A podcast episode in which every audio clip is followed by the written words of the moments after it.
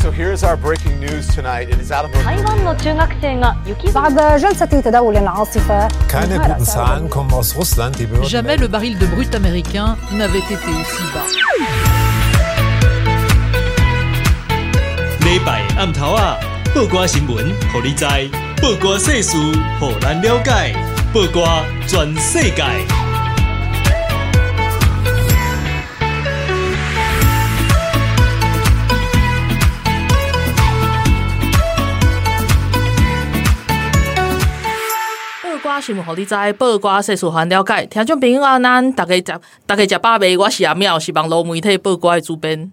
大家好，我是阿鲁咪。嘿，我们今天的是特别来宾，真的有点特别。我们今天要严肃一下，虽然他人今天太严肃，所以严肃到阿妙吃螺丝。对，硬要讲，硬要讲。好，我们前前面大概开始了八百遍这样子。对对。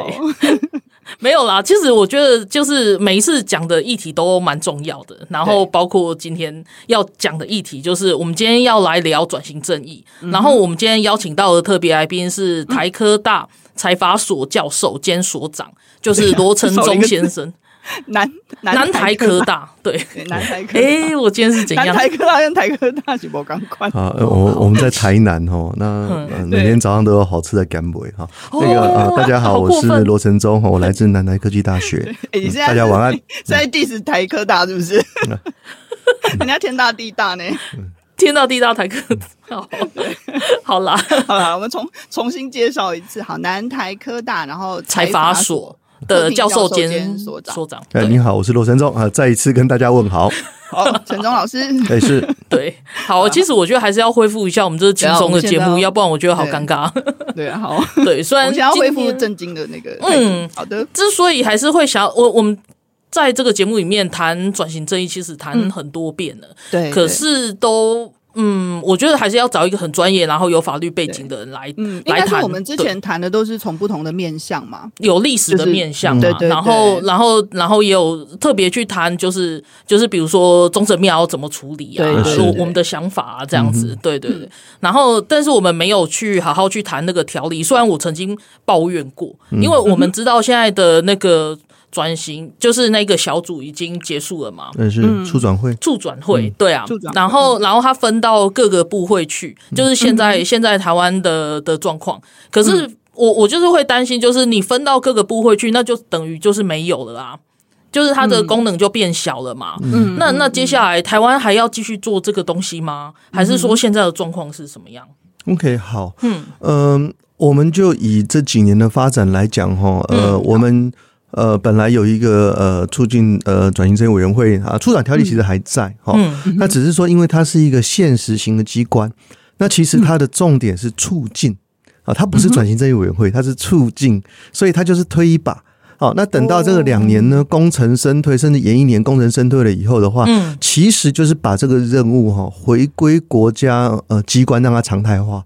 所以到目前为止哈，我们所谓现在推动转型正义的机制，就变成了三层机制。嗯，什么叫做三层机制呢？呃，这个头就是院长，好，院长带领了一个呃委员会，哦，在这个地方做这个事。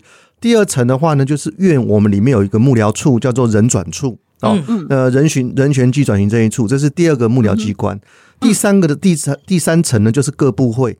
那呃，有六个部会承接着促转会本来的业务，哈，所以现在呢，等于是呃，你说他不在吗？确实，他那个本来的那个促进转型正义委员会不在了，可是他的任务其实已经分布到各个机关去了，哈。那各个机关的话呢，其实也都在呃。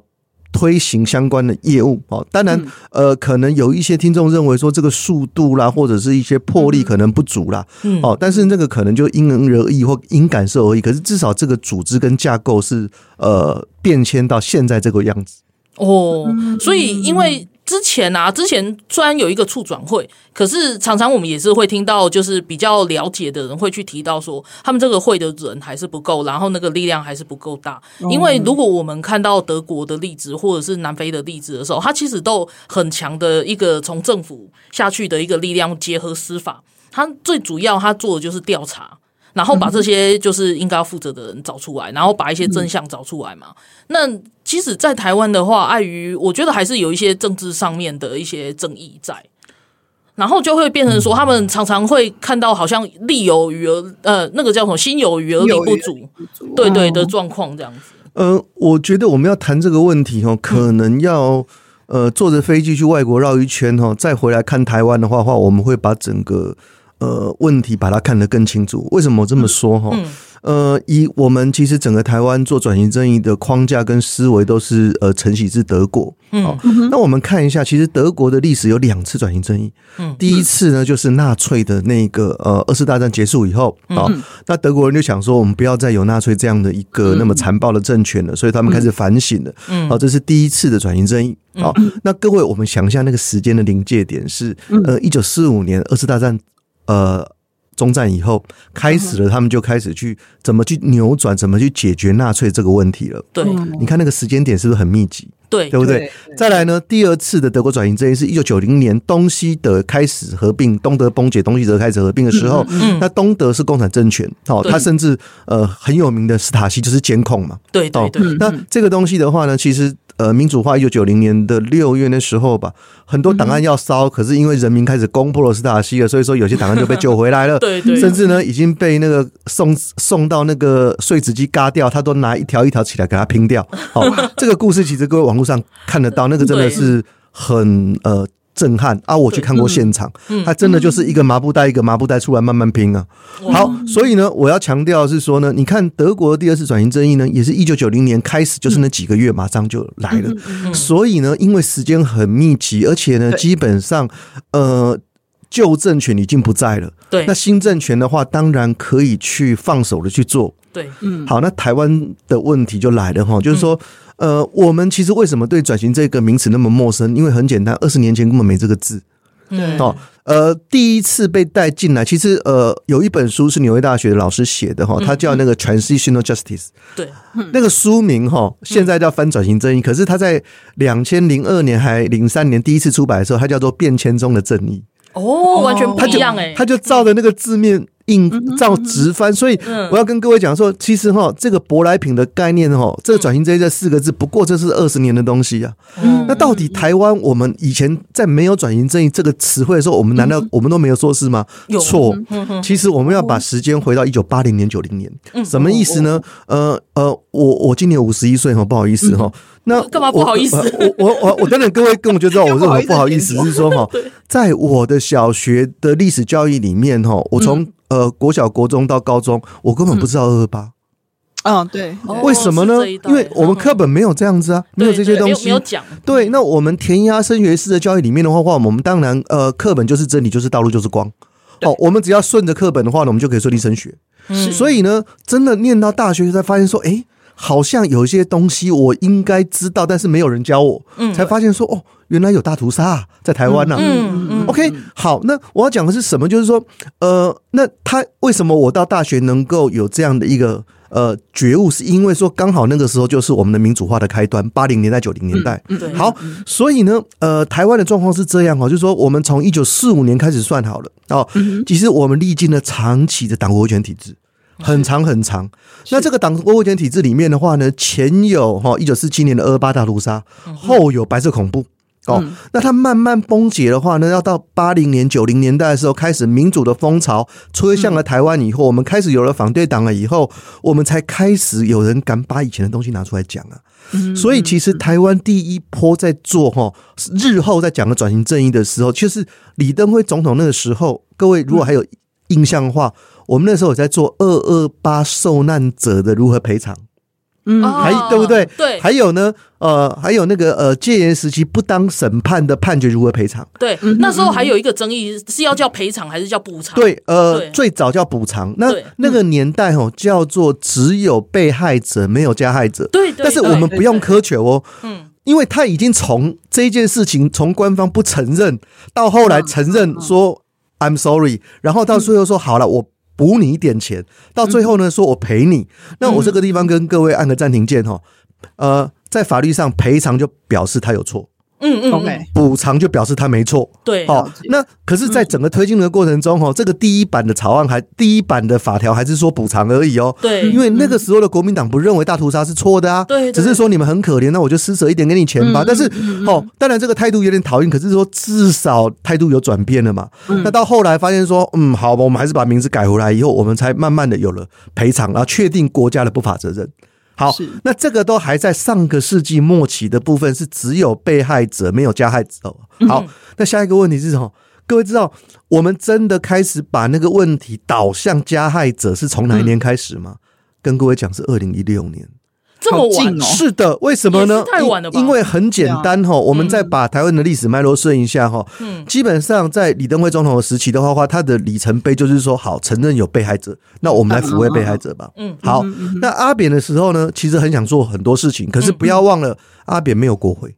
哦，对啊，阿扁叫少数执政，没错。所以其实呢，呃，陈总统很想做很多事情，他也推了很多事情。嗯，可是呢，只要扯到了立法院，只要扯到了国会的话，话第一个你的预算会被卡住，第二个的话呢，你要做任何转型正义的法案都是不可能。所以这个时间延宕到两千零八年的，那零八到一六为什么空转？我想不用多谈了吧？是啊，就马英九啊。呃，因为其实中国国民党也可以非常洗心革面的去承认这件事嘛。可是呢，他们的选项是不。好，那这个当然跟马前总统的个人的历史有关。这个有兴趣的话，我可以在讲他在美国留学的时候，波士顿时候的总统事迹，因为有看过他的自传。好，这个居然有耐心把它看完。呃，不是，这都不对外公开的。嗯，OK，好，对对对，哈，包括说他以前在 Boston 用了几个化名，然后呢做了哪些事情，其实这个有一些有趣的史料有出土了，好，那个是我们日后再论，但是基本上呢，呃，他可能也不会很认很想去做这个，所以你看哦，我们第一个是阿扁等于是心有余而力不足，对，然后呢，呃，马前总统的话呢，他也没有心也没有力啊，他有力可是没有心，好，那所以呢，真的要去推这个事情的话，事实是二零一六年的时候，呃，小英执政，而且是完全执政，他有了国会。是，那这件事情其实也不是蔡总统凭空想出来的。嗯，各位可以看一下哈，在二零一五年、二零一六年，尤其是二零一六年选举的时候，他就把转型正义列为他的政见之一了。没错，哦，那个时候的网站叫做呃点亮台湾。对，哦，点亮台湾的网站里面就有哦。好，所以呢，那小英当选总统以后，当然也就兑现了他的政见，好，开始了推了这个。可是我为什么讲到这段历史？是说，你看，呃，德国他们的密接都很近。嗯，对。那我们中间呢？从民主化的潮流，从八零年代、九零年代，直到了二零一六年，我们才慢慢从了抚慰加抚慰被害者去面对加害者。所以中间隔那么久以后，哈，他很难做是什么？第一个，档案遗失，嗯，对。第二个呢，呃，很多相关的人等都已经陆续往生了。嗯，那纵使不陆续往生的话，话今天你去问一个九十岁的阿伯说：“请问你二十岁做了什么事情？”他假设他是凶手好了啦。他想讲，他可能也讲不出来了啦。嗯哼。所以今天台湾最大的困境，其实呃，在我们转型正义界有一句名言叫做“呃，时间就是转型正义最大的敌人”。对对。那我们中间隔太久了，所以我们现在其实呃，能够做就是尽量做。那你要想做的很完美、很漂亮的话，基本上就是三个字：不可能了。嗯。因为隔太久了。嗯。物理上的不可能。是的。物理上不可能。可是至少要有真相吧。呃，真相也是一个有趣的东西啊。我们再来说第第一个哈，至少档案对哦。那虽然历史界说档案不等于全部，但是至少它是基础嘛。对啊。所以呢，相关的档案的公开，应该是怎么说了？呃，整理，然后呢，会整、公开、不遮掩的公开，其实是我们去面对历史、理解历史很重要的一个呃一个基础。那好，二零一六年以后，其实很多的档好档案都公开了。各位有兴趣的话，可以去国史馆，哦，还有现在档案局，哈，尤其是国史馆，国史馆很多的好档案呢，就直接上网了，你也不用登录什么，只要简单设计一个账号密码进去以后，你会看到很多有趣的档案。是，嗯，对。那这个地方的话，话，呃，尤其是哈，这个可能有点不好意思，可惜说，其实以前台湾很多历史界都不做近代史、政治史了，嗯，哦，那可能就宋元明清、新唐宋吧。那但是如果说哈，呃，有兴趣看这些档案的话，其实它是历史界的新男孩了。它可以让我们了解说，到底从一九五四五年以后这一段的期间，台湾到底发生了什么事？对啊，而且像这些档案的解读，我觉得还是要让专业的来。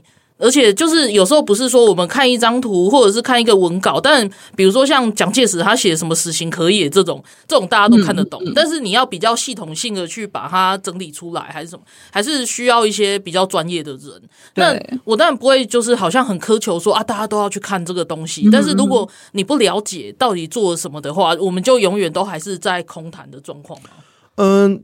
那个当然哦，你也可以看原档哈，啊，你也看人家整理好的东西。如果呃各位对蒋介石总统很有兴趣的话，其实有一本好棒的书，叫做那个蒋中正先生年谱长篇，它有十几大册。嗯，这个是二零一四年那个呃马总统当总统的时候，是国史馆出的。哦，可是不会就是引恶而扬善吗？并它的特色就是并没有哦，所以呢，呈现吗？它真实呈现，它顶多把风花雪月东西卡了。哦，但是 对它真的是真实呈现。OK，所以呢，哈呃，里面呢，到底哈这个蒋总统呢去什么地方开了什么会，做了什么差事，写的还非常的清楚。哦哦啊，所以说像呃，我就在那一本书里面看到了他在当年派兵的整个转折。我讲的是那个呃二二八，其实基隆三八大，基隆基隆哦对，基隆是不过。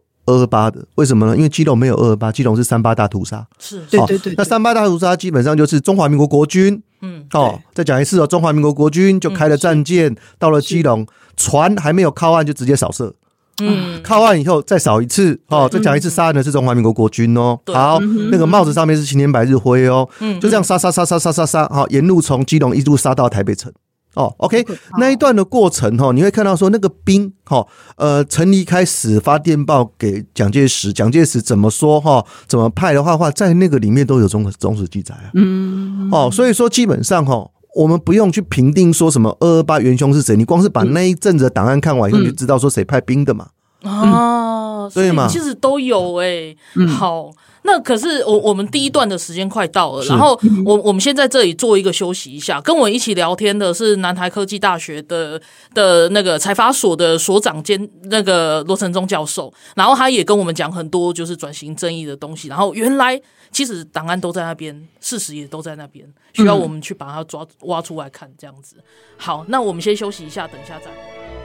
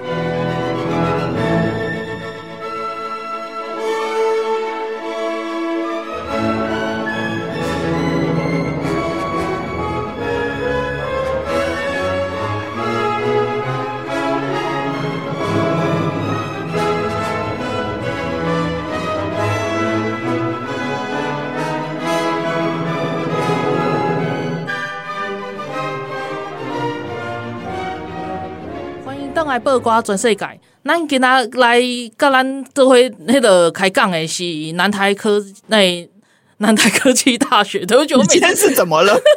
我今天很一开始就会吃螺丝，对对，真的很惨。对不起，对对对，我们今天跟我们聊天的是罗成忠教授，我就对那种学校很很很。学校名字很不会念，这样子对，很不 好啦。对不起，我对不起南台科技大学，对，才把他说的 对。然后，然后那个前面有讲到就是转型正义，然后的的一些一些想法这样，但是一直到上一段的最后的时候，我真的是。在讲对，蛮我觉得蛮震撼。虽然这些是我们已经知道的历史的事情，对，就是基隆的大屠杀这个事情嘛。但是哦，原来国民党出的东西其实还是有呈现这个部分的。有有有，哎，他是国史馆，还不是国民党。国史馆是总统府的单位哦。哦，也是也是。其实其实听说他们当时国史馆当当时在。忠实呈现这段历史的时候，没有受到一些政治上面的压力之类的吗？也没有啊。我觉得是这很原文照录啊。我我的感觉其实是这样，就是历史学家他有一些自己就是他们他们自己的专业责任吗？还是说他们一些那个？然后也许在弄的时候，我我相信很多当事者他们也没有专业到说他们一页一页去看他们到底在写什么哦。然后就是会觉得说，我们就是把这东西出了吧，然后让大家知道蒋介石有多伟大。点点这样子 OK，他们对他们出发点，我相信应该也是想要让他知道蒋介石有多伟大。对啊，除了你说十几本，我我讲一个，对我讲一个故事好了，就是说哈，呃，大概呃。基本上哦，其实要了解台湾的话话，你只要了解二十世纪的台湾，你就了解为什么二十一世纪的台湾会变这样。嗯，那二十世纪的台湾的话呢，其实最重要关键字就是中国国民党。哦，他从四五年来了台湾，那四五年来台湾其实是分部啦，嗯，就是台湾省嘛，它的总部、它的头、它的。整个的那个呃大的控制都还在中国大陆嘛，哦，好，然后呢，等到慢慢的四九年哈，整个开始把它的中枢哈移移转到台湾以后，后续整个发展的故事的话话，其实那一段的故事，可能呃像我这种以前看的历史课本都不是真的话话，像我们就是要等着重新抵历史，才重灌城市了。对对对，那那一段的过程，其实真的我把那一些档案看完以后，我觉得说呃。哎，国民党还真的蛮厉害的。怎么说哈？他从四五年，然后呃来了台湾，四九年呢，整个溃败到台湾以后，五零年呢，他开始洗心革面。那个时候呢，有个叫做中央改造委员会，哈，这个在历史课本里面有写。那真的洗心革面，他怎么做呢？他呃为了汲取哈，怎么失去了中国？所以说呢，他就牢牢的抱紧了台湾。他在台湾呢，弄了一个非常绵密的统治体制。嗯，哦，然后把国家的力量，把党国的力量呢渗渗入了整个社会的各个细胞。确实，哦，这样子的话呢，一一一直延续到了八零年代、九零年代才开始松动。我强调一次，开始松动。嗯，所以呢，它其实很稳固哦。嗯，好，好，那在这个概念里面的话呢，其实就会有很多的故事就在这边发生了，包括说为什么校园有特务？对，哦，为什么会有监控？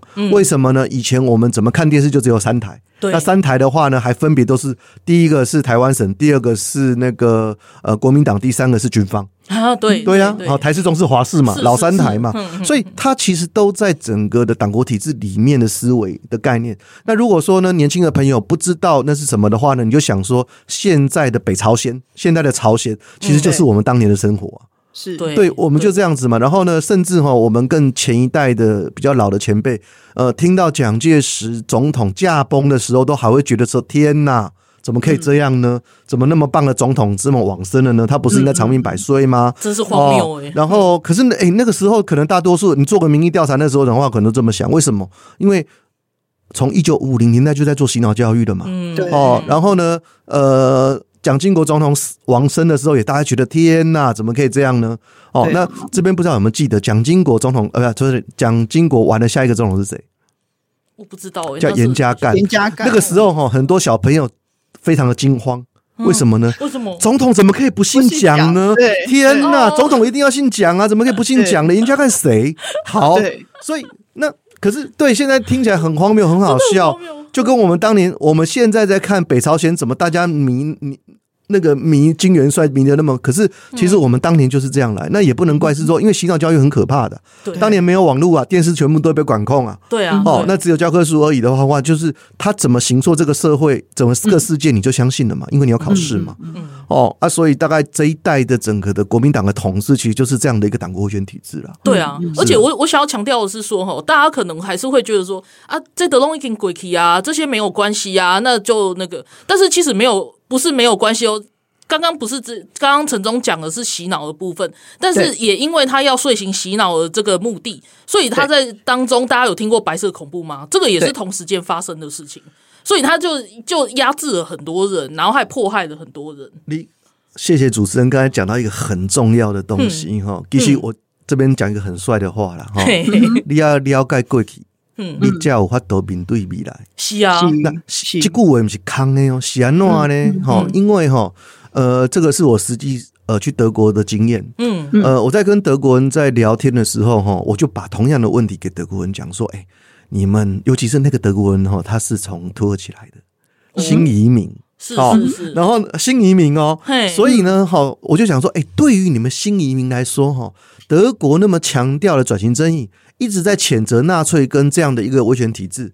可是呢，对于你们这些新移民来说的话，你们会觉得很无聊吗？嗯，因为这跟你们完全没有关啊，对，对吧？这不是你们的历史啊。哦，当年的纳粹也跟你的祖先无关嘛。那你们为什么要去念这一些呢？嗯嗯。结果呢，呃，德国人给我一个很帅的答案，用英文叫做 “never again”。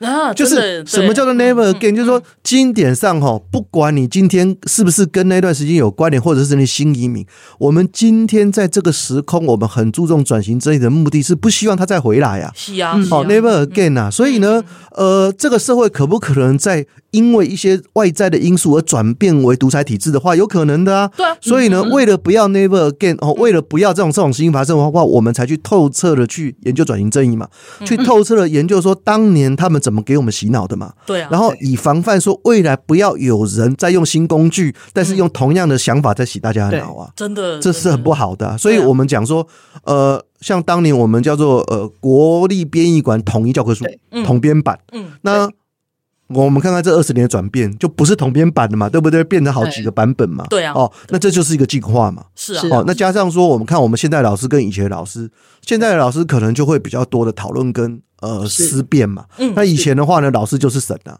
老师说了不能挑战啊。对，哦，甚至我们看校园的改造哦，呃，我这边考大家，嗯，在小学里面大家集合的那个台子叫什么台？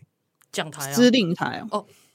你看吧，好，我告诉你，我告诉你为什么 为什么会有这个转变？就是说，小学没有在台湾，来 哈，因为哈，因为中有在台湾，对，因为司令台这三个字就代表了哈，在。五零年代以来，我们把小学、国中当做部队，对，校长是那个司令，嗯，所以呢，下面对下面的小朋友就是兵，稍息立正站好，听到总统还要立正。其实呢，你现在来看，那叫毛骨悚然，那个就是训练兵的概念来去从小就打造军人。确实，而且为什么看个电影还要唱国歌？对，要么唱国歌的还是小，其实最毛骨悚然的是毛骨悚然是司令台啊。啊，对啊，对，那如果说你不去好好想这三个字的意义的话呢，嗯，你就你久而久之你就接受了。嗯，可是你看我们现在新的校园的规划，大概不会再有新式校园，就跟你讲，它就是讲台而已。嗯，对，它不会再蠢到去用司令台了，真的，因为它已经慢慢的把这个概念拿掉。可是千万不要把以前这个讲台是司令台历史忘掉，因为呢，嗯，搞不好今天假设二十年后又出了一个独裁者。对、啊，他用非常左派的、非常社会正义、非常浪漫的词来去钓大家。嗯、我们来推翻资盘资产主义，来建立无产主义的新国度，好不好？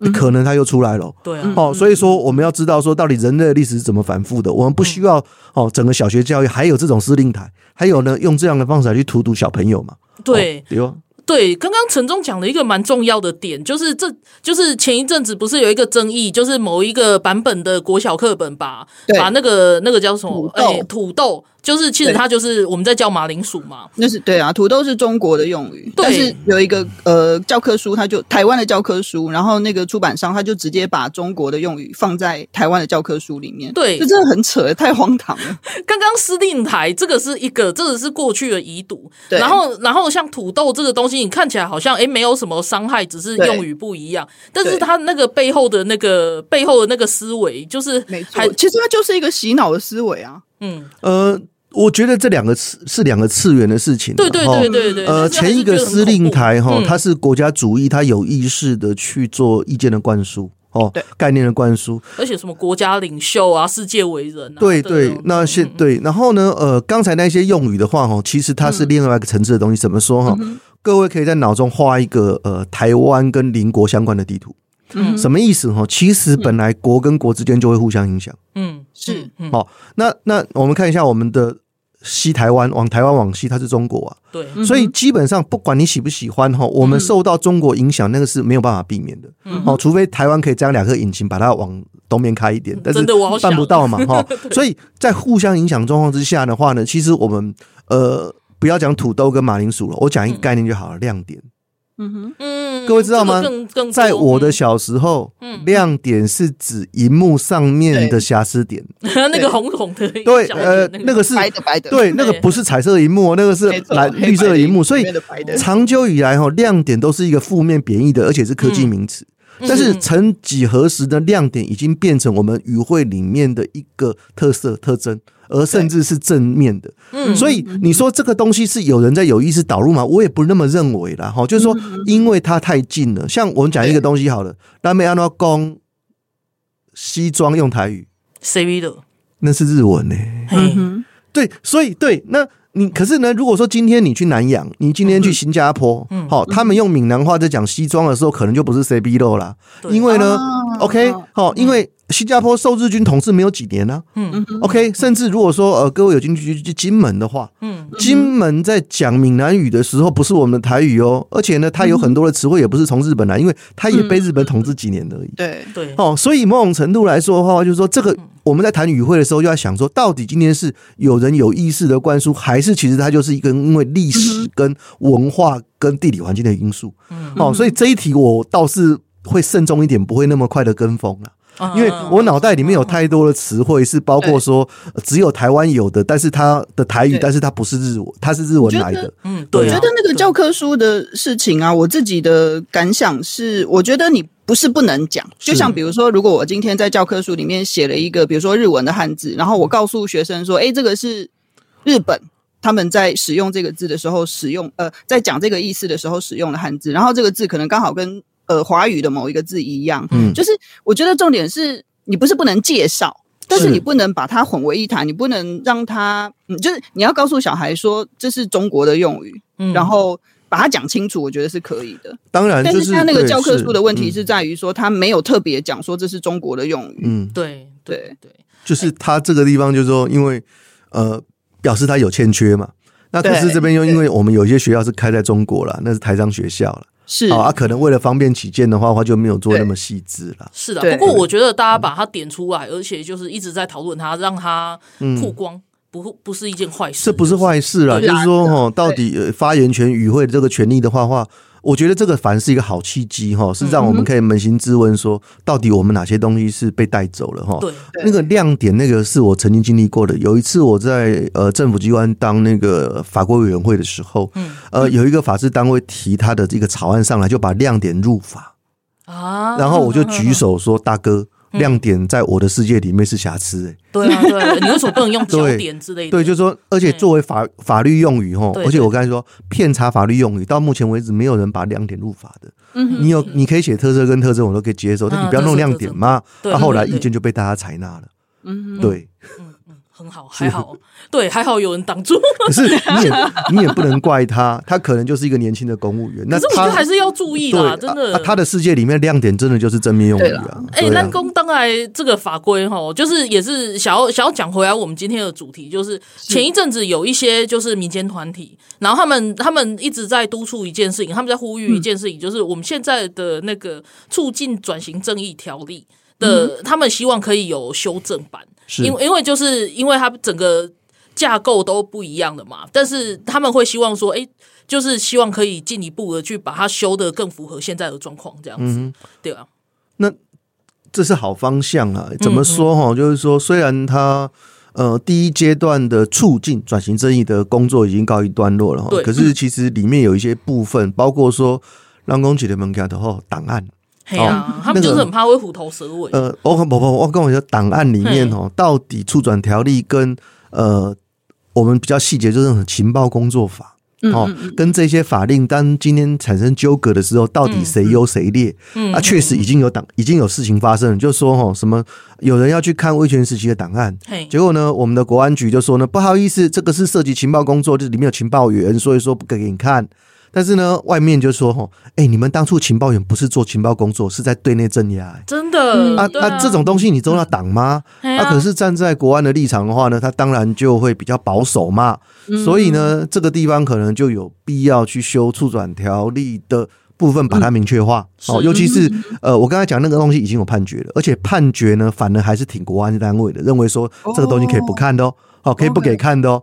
哦啊，但是呢，站在民间立场就是说不对不对，一般的国家的那种外交机密、国安机密不可以看是可，可是我们以前是党国威权体制，哦，我们很多国安单位，甚至国安单位在海外不是对付敌人，是对付台湾自己人，是。是，对啊，就像我记得以前有一个研究生哈去美国念书，然后呢念了好几年，可是他其实呢很多的时间都在看自己的同学在干嘛，而且呢 他有时候同学在干嘛之后还会跑去照相。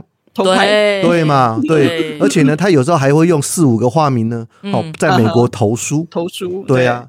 我觉得这个应该要讲一下。我们下一段，我们现在需要休息一下，然后我们下一段再来，就是再更更密切的来讲这个东西，因为我觉得这里面还有很多的问题可以谈。这样子，好，我们先休息一下。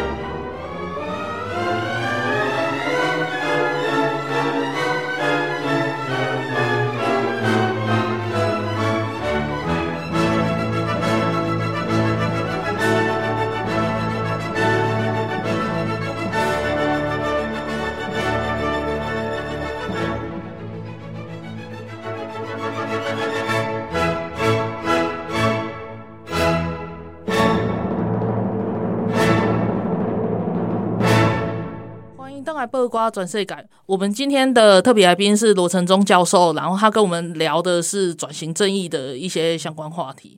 啊，底下丁几段哈，我们聊到那个。促进转型正义的条例，然后有很多民间单位希望他可以加以修正，因为它这里面还有很多争议。然后像刚刚我们也有提到一个判决，就是当他牵涉到一些情过去的情报单位的一些机密的，比如说窃听啊，还是说他压迫还是什么，但是他会希望把这些档案公开，让相关者，还不是说我们我们这些无关的人可以看，而是相比如说他自己本身被窃听，或者是。或者窃听，对，算是比较小一点，对，就是有有在比较更严重的一些事情，这样。结果那个陈忠教授就跟我们讲说，其实已经有相关判例，而且那个判例是比较偏向国安单位的，对，那就会让我们比较忧心的一点，就是说，往往修法都赶不上实际的状况呢。安内梅亚诺，呃，至少哈，呃，以刚才讲那个勤工法跟政治档案法的整个的冲道来讲的话哈。呃，基本上修呃促转条例，把里面这个问题再搞清楚的话，哈，其实是大家都比较支持的哈。所以呃这一块的话，话其实呃期待政府能够呃动作比较快了。哦，那除了这个之外，其实呃促转条例里面还有好多地方，大家也觉得说应该要再去把它修得更好一点，包括说像那个趣味权象征。好，那趣味权象征里面的话，其实出版条例只是说。呃，大家要去做这个事情，大家要开始统计，嗯、可是呢，好像力道也不是那么够了。而且这好像很虚无缥缈哎，对，没有讲好，呃、没有具体的讲，好像就做不出来啊。是的，我举一个西班牙的例子哈，嗯、那个其实西班牙跟台湾有异常的相近哈。嗯，呃，各位知道西班牙讲公吗？我知道，那个弗朗哥，对，弗朗哥。将军哈，他从一九三五年开始掌权以来，一直到一九七零年。可是我看过一个调查，他杀的人还是没有蒋介石多。呃，我们不要比这个了 哈，OK，哦，但是哦，那那西班牙讲公哈弗朗哥哈，那基本上其实西班牙也历经的是说，到底我要遗忘还是要记得哦？要不要做转型正义？那经过拉扯以后的话呢，其实还是认为说这个事情还是要把它讲清楚，没错，要把历史厘清。那在趣味权的部分呢，其实西班牙就很简单，就是基本上呢，弗朗哥的铜像在任何的公共场合都不可以有。哦，那多好啊！然后呢，一个命令下去以后，就全部就铲光了。对，哦，当然它中间有一点一点时间，大概至少到目前为在在西班牙境内，你看不到弗朗克铜像。嗯，哦，那那个就已经处理完了。哎，我有问题。是，那当时就是当时西班牙政府在做这件事情的时候，他们的民间有一些什么反弹的声浪吗？当然有啊，就是是有。那他们怎么样？要怎么摆平这件事情？基本上哈，呃，我们这么说好了，这个在任何国家来讲都会有假说乙说，都有假派乙派。好，那。呃，他们的方法也就是说，因为甲派支持这个，那甲派的票又比较多，那就甲派就走了吧。好，那乙派的话话，你你不高兴的话话，你没办法，因为少数服从多数啊，哦，就这么走了啦。所以基本上哈，呃，政治是是到最后就是利的对决了。好，当然前面要有理的说服了。是是。那但是理的说服真的没有办法的时候，就是利的对决哈。我再讲一个我们台南自己的故事了哈。呃，赖清德市长，嗯，好。在当年呢，呃，有一次好像是二二八纪念日吧，就直接宣告了说呢，要把台南的中小学的铜像移掉。他就讲了，讲了以后呢，在某年月日的礼拜六，嗯，一口气移掉十几座，嗯，一口气。很赞，对，就离掉了。那我也不用大张旗鼓，也不用敲锣打鼓，也不用讨论，嗯，这本来就是他的权利嘛，对不对？哦，那小学这种东西，你放个威权同样那边不好啦。是啊。那移掉以后，有些学校放个地球，水水泥做地球，有些你要放什么随便你哈。但是基本上就把它，对，就把它移掉了哈。那这就是我们在台南一个很有名的案子啦，就是说你要不要做而已嘛。真的，对啊，真的就是要不要做。对，那我再讲一个哈，呃，高雄的中正纪念堂，嗯。各位知道高雄的中正纪念堂吗？我不知道，不知道。其实就是那个呃，高雄左营，不是那个湖，那个湖叫什么湖啊？诶，澄清湖还是那边有个高雄物产馆，各位知道吗？我不知道。有个很奇怪的建筑物。对不起，我天龙人。诶，对不起，高雄。这么说好了哈，高雄现在左营站往南哈，有一个很奇怪的建筑物，它就是以前迷你版的中央纪念堂。那里面有一个大型的蒋介石铜像。哦，然后呢，呃，陈局当市长了以后的话呢，也是一天就说要拆，对，那就封路，嗯，把它大卸好几块，嗯。运往桃园，好，打完收工，拜拜。对，嗯，所以基本上哈，呃，这一件事情就是以西班牙经验，或者是以我刚才讲那几个经验来讲，本土经验来讲，就是。决定执行句号。我觉得应该要有这样的魄力，对对对。然后呢，呃，在台北这边的中中正庙是怎么回事？而而且哦，我讲一个历史的一个伤心的地方，就是说哈，那一块地最早是日本的炮兵营，嗯，然后后来哈把它清了以后，其实它是新一计划区的台北第二金融中心的预定地。哦，就以前没有要去新一计划去去盖金融中心那么远，对对对，中孝东路五段很远呢。各位想一下就知道中孝中孝东路五段是不合理，是为什么呢？因为北车台北车站是台北整个交通的脉动嘛。嗯，哦，北车一出来以后往南一点点就是整个台北经贸中心，不是很帅吗？对不对？错，当年就是规划在那一边，可是呢，哦，因为历史的缘故呢，那呃蒋介石往生了，那往生了以后呢，就把那么棒的。经贸园区的地就变成了他的纪念纪念堂了，所以其实从整个我们不要，我们先都不要管蓝绿政治，从整个都市发展的角度来看哈，其实你要让台北更好的话，话其实那一区你这样子用实在是太可惜了。对啊，对，而且就是之前我们在讲说美国有雷根总统图书馆嘛，你有一个，你有一个。图书馆之类比较文化的东西，在纪念过去的总统，我觉得很正常。然后它的腹地也没有那那么那么大这样子，而且最主要那是美国，所以它大也就算了。台北，台北多小啊！整个台湾也很小。我觉得我们切几个，先几个层次来讲哈。第一个，对台湾、对首都、对台北市来讲哈，那一块地做这样的使用，真的是浪费中的浪费，而奇怪中的奇怪了。对啊，它其实大家都可以，呃，我觉得所有的网友都可以举出一百种比它更好的利用方式。是啊，是啊，是啊，甚至你盖个乐园都比它好。对啊，真的好。所以呢，呃，其实它在那个地方是应该要铲掉的。哦，那至于说哈，呃，历任的总统要怎么样纪念，甚至要。功过相成哦，都可以，嗯嗯、但是呢，它就不是同一个次元的问题，而是它可能坐落在某个地方，嗯，然后呢，呃，放某些东西，那不是直接把现在的那个东西转成那个东西，我觉得这是错的逻辑哦。对啊，是。对。我，我不客气讲啦，嗯、就是说有我知道台湾还有很多人会。就是很怕缺电，会会那个会希望有核能嘛？啊，我会觉得啊，核能就是会造成核废料啊。那核废料为什么不每个就是按用电比例然后来承担？为什么每次都要放蓝雨？这也不公平吧？那如果那你台北用电量最多，那你就去放在中正纪念堂下面啊，这样不是刚好？那个您精确来讲哦，您讲的那叫做低阶核废料掩埋场了。嗯，哦，在日本哦，它是放在青森县的那个。那个六个村哦，放在那个地方了。对啊，哦啊，那个地方基本上是安全的，因为它都已经固化了，嗯，哦，都已经固体化了。那如果说大家觉得，而且刚好哈，呃，我们几个核电厂都是整个台北。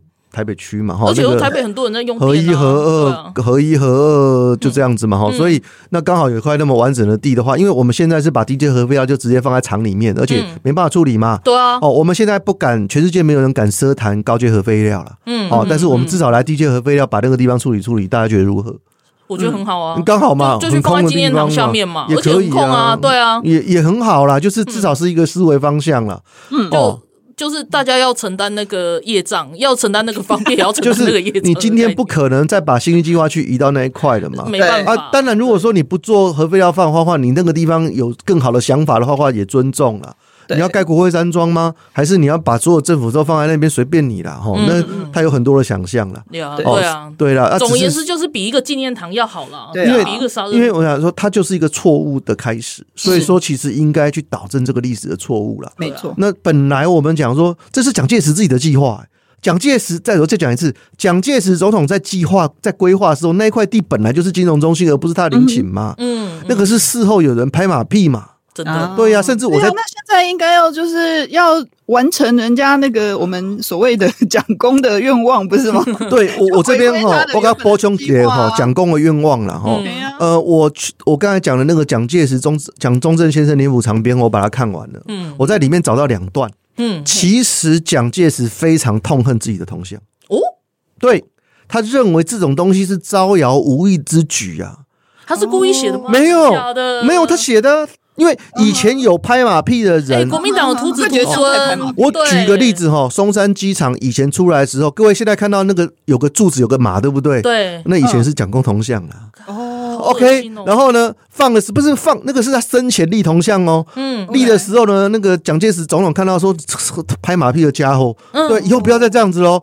Uh huh. 所以，我基本上我找找到两段，而且我再强调一次，是马总统时代的国史馆出的书，嗯、书里面直接就蒋介石自己就说他很讨厌生生前有人立他铜像的，结果你看到现在台湾满坑满谷蒋介石铜像都是事后拍马屁者。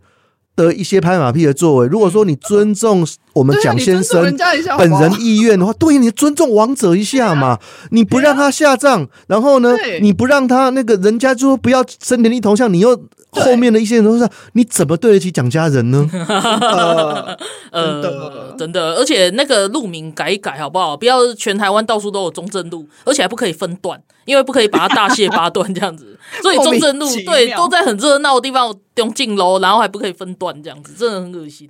因为中真正中正路、中山路哈，其实我们先讲一个，先讲一个原则，再讲一个呃这个状这个事情的不对了哈。嗯、原则上来说哈，我想每一个地方都有英雄，嗯，每一个地方都有值得纪念的人物，嗯，所以呢，真正要怎么去录。命那个地名哈，其实要有在在地连接性的，嗯，就跟我们去日本去冈山哈，嗯，你冈山火车站一出来，一定会看到桃太郎，对，然后那个就是我的地方的象征嘛。好，那当你哈呃全台湾各个乡镇市都有中正路的时候，它就没有特色了。好，那我们要营造地方创生，要营造在地的一些文化的话，话基本上我们当然就跟中山路、中中山路对抗。